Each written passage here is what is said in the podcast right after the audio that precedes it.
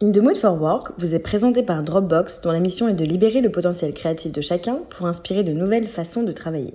Pour en savoir plus, rendez-vous sur dropbox.com slash énergie créative. Bienvenue à tous dans In the Mood for Work, le podcast qui va vous redonner envie de travailler. Juste un instant Rachel, je dois répondre à ce mail. Mais euh, c'est pas vraiment le moment là. Une Euh, seconde, j'ai presque fini. Il me semble que vous ne connaissez pas bien la loi du 1er janvier 2017 adoptée dans le cadre de la loi travail, dite El Khomri. Mais oui, je la connais, c'est le droit à la déconnexion. Bon, et là, euh, bah, vous allez finir par vous déconnecter Voilà, c'est fait. Je suis à vous, bienvenue à tous. Incroyable que vous ne puissiez pas éviter de répondre à un mail, même pendant ce podcast. Vous ne savez pas ce que je risque si je ne réponds pas à ce mail. Aujourd'hui, il faut faire plusieurs choses en même temps, quelle que soit l'heure et le lieu. Eh bien, nous allons en parler car le droit à la déconnexion, c'est justement le sujet du In the Mood for Work d'aujourd'hui. Avec plaisir, Rachel.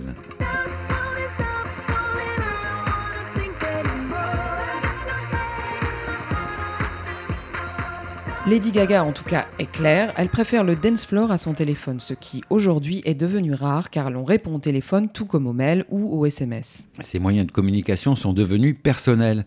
Pour beaucoup d'entre nous, le téléphone professionnel n'est plus réservé au lieu de travail. Il nous suit partout et il peut sonner à tout moment, quelle que soit l'heure du jour ou de la nuit. C'est l'une des causes principales de la difficulté à nous déconnecter qui se développe depuis une quinzaine d'années. Paradoxalement, alors que la durée légale du travail a été réduite à 35 heures en janvier 2002, c'est justement à ce moment que la durée du travail a commencé à déborder et à empiéter sur la vie privée. La crise économique de 2007 n'a rien arrangé. Elle a renforcé la pression sur les salariés, moins d'embauches et plus de travail pour ceux qui ont un emploi, le prix de l'augmentation de la productivité. Sans parler des réorganisations comme celle qui a touché Orange, ex-France Télécom. Devenue majoritairement privée, l'entreprise a supprimé 20 000 emplois et procédé à 10 000 changements de métier. En 2008 et 2009, 35 salariés d'Orange se sont suicidés. C'est d'ailleurs le directeur des ressources humaines d'Orange de l'époque, Bruno Metling, qui a remis au gouvernement en septembre 2015 un rapport intitulé Transformation numérique et vie au travail. Et voici ce que Bruno Metling disait alors du droit à la déconnexion au micro de Jean Lémarie sur France Info le 19 octobre 2015. quand 90% des cadres ont un micro-ordinateur, quand la plupart d'entre eux déclarent passer plusieurs heures par semaine chez eux, pendant les week-ends à travailler, on voit bien qu'il est important de garder l'équilibre entre vie privée et vie professionnelle. Et ça passe notamment par ce fameux droit à la déconnexion. De quoi s'agit-il? Il s'agit d'abord d'affirmer qu'aucun salarié ne doit se voir reprocher de ne pas avoir été connecté en dehors des heures de travail. Ça semble une évidence, mais c'est important de le rappeler et d'en faire un droit. Pour Bruno Metling, il semble que le problème concerne plus les cadres que les salariés en général. Mais les conclusions de son rapport ont été intégrées à la loi travail adoptée le 8 août 2016. Le droit à la déconnexion fait l'objet de l'article 55 de la loi El Khomri. Il ne concerne que les entreprises de plus de 50 salariés. Un an après sa mise en vigueur, cet article fait débat au sein même d'Orange. Sébastien Crozier, le président du syndicat CGC Orange, qualifie ainsi le droit à la déconnexion sur LCI en janvier 2018. Je cite C'est une invention marketing. On vend aussi les outils pour ne pas permettre le droit à la déconnexion. Notre slogan a même été Connectez-vous tout le temps, partout. Tant pis, c'est décidé, là, là je ne réponds pas. Très bien, je, je note. Bel effort euh, quand on sait qu'en 2015, chaque salarié recevait en moyenne 121 mails par jour. Les cadres consacraient 5h,6 par jour à la gestion des mails. Un utilisateur consultait son téléphone en moyenne 150 fois par jour, soit une fois tous les 6 minutes,4 sur une journée de 16 heures. Dans ces conditions, on conçoit que la durée officielle du travail ne suffise plus. Aux États-Unis, 42% des Américains consultent leur mail aux toilettes et 18% en conduisant.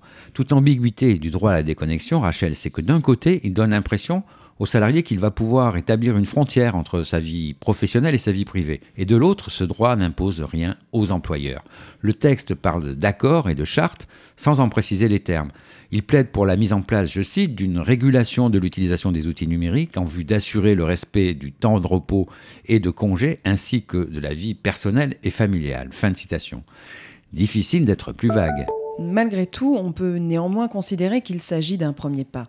L'établissement d'un droit par la loi devrait donner les arguments supplémentaires aux salariés qui portent plainte devant les prud'hommes pour harcèlement moral. Harcèlement moral qui, lui, est un délit passible de deux ans de prison et 30 000 euros d'amende. Il est clair que cette loi sur la déconnexion sans contrainte égale n'a de chance d'aboutir à une véritable protection des salariés que si les employeurs y trouvent leur intérêt. Or aujourd'hui, les managers privilégient encore souvent le stress comme méthode de motivation de leurs collaborateurs, au risque du burn-out, le fameux syndrome d'épuisement. La question est de savoir comment ce nouveau droit à la déconnexion peut améliorer la situation des salariés. N'est-il pas possible qu'il favorise une nouvelle organisation du travail qui respecte mieux la vie privée et familiale? Je ne veux pas travailler, je ne veux pas déjeuner, je veux seulement oublier. Le risque, c'est d'épuiser et de démotiver les salariés. Pour l'éviter, il ne suffit pas d'instaurer un droit à la déconnexion.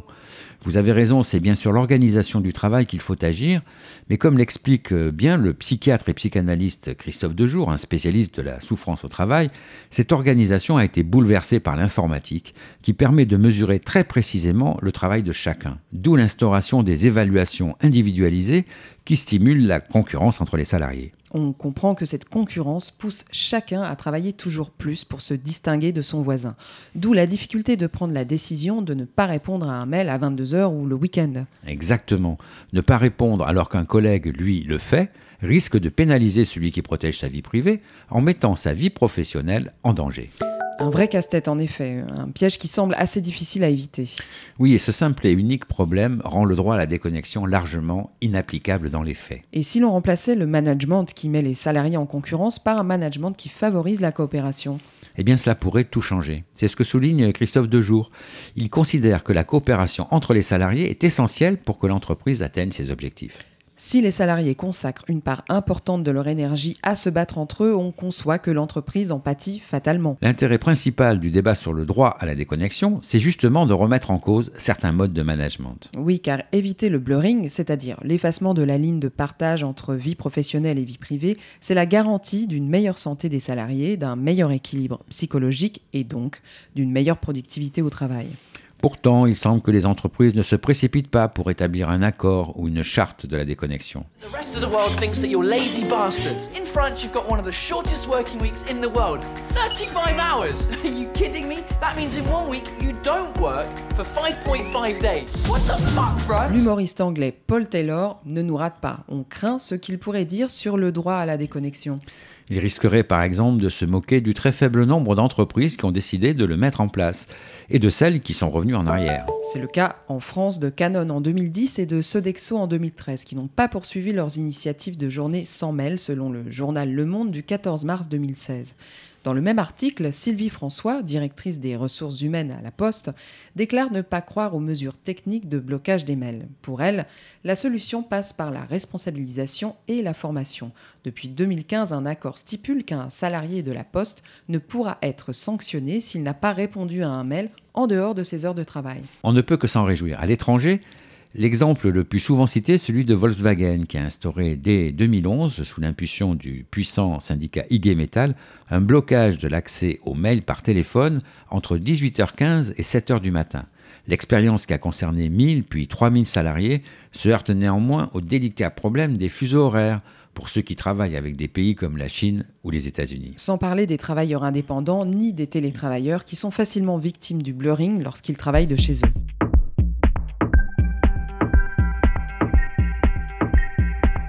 Somme, il paraît extrêmement difficile d'appliquer le droit à la déconnexion lorsque les travailleurs sont fragilisés.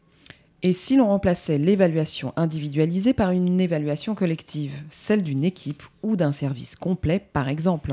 C'est certainement une piste intéressante qui développerait la coopération et l'émulation par les pairs. Tous les membres de l'équipe deviendraient co-responsables de l'atteinte d'un objectif. Cela favoriserait la déconnexion dans la mesure où la notion de concurrence entre les salariés serait désamorcée. Ne pas répondre à un mail n'aurait pas les mêmes conséquences individuelles. Tous les membres d'une équipe pourraient se mettre d'accord. Mais alors, pourquoi cette organisation en équipe ne se développe-t-elle pas? Sans doute pour des raisons de pouvoir. Une équipe est beaucoup plus forte qu'un individu isolé.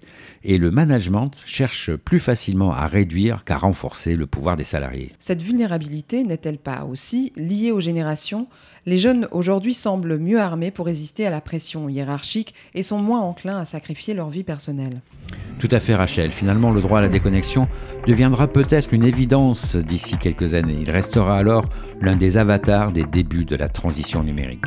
Espérons-le pour les nouvelles générations. En attendant, merci à vous, Michel, de ne pas avoir répondu aux 5 mails que vous avez reçus pendant ce podcast. Nous vous donnons rendez-vous la semaine prochaine pour un nouvel épisode de In the Mood for Work, le podcast qui vous redonne envie de travailler.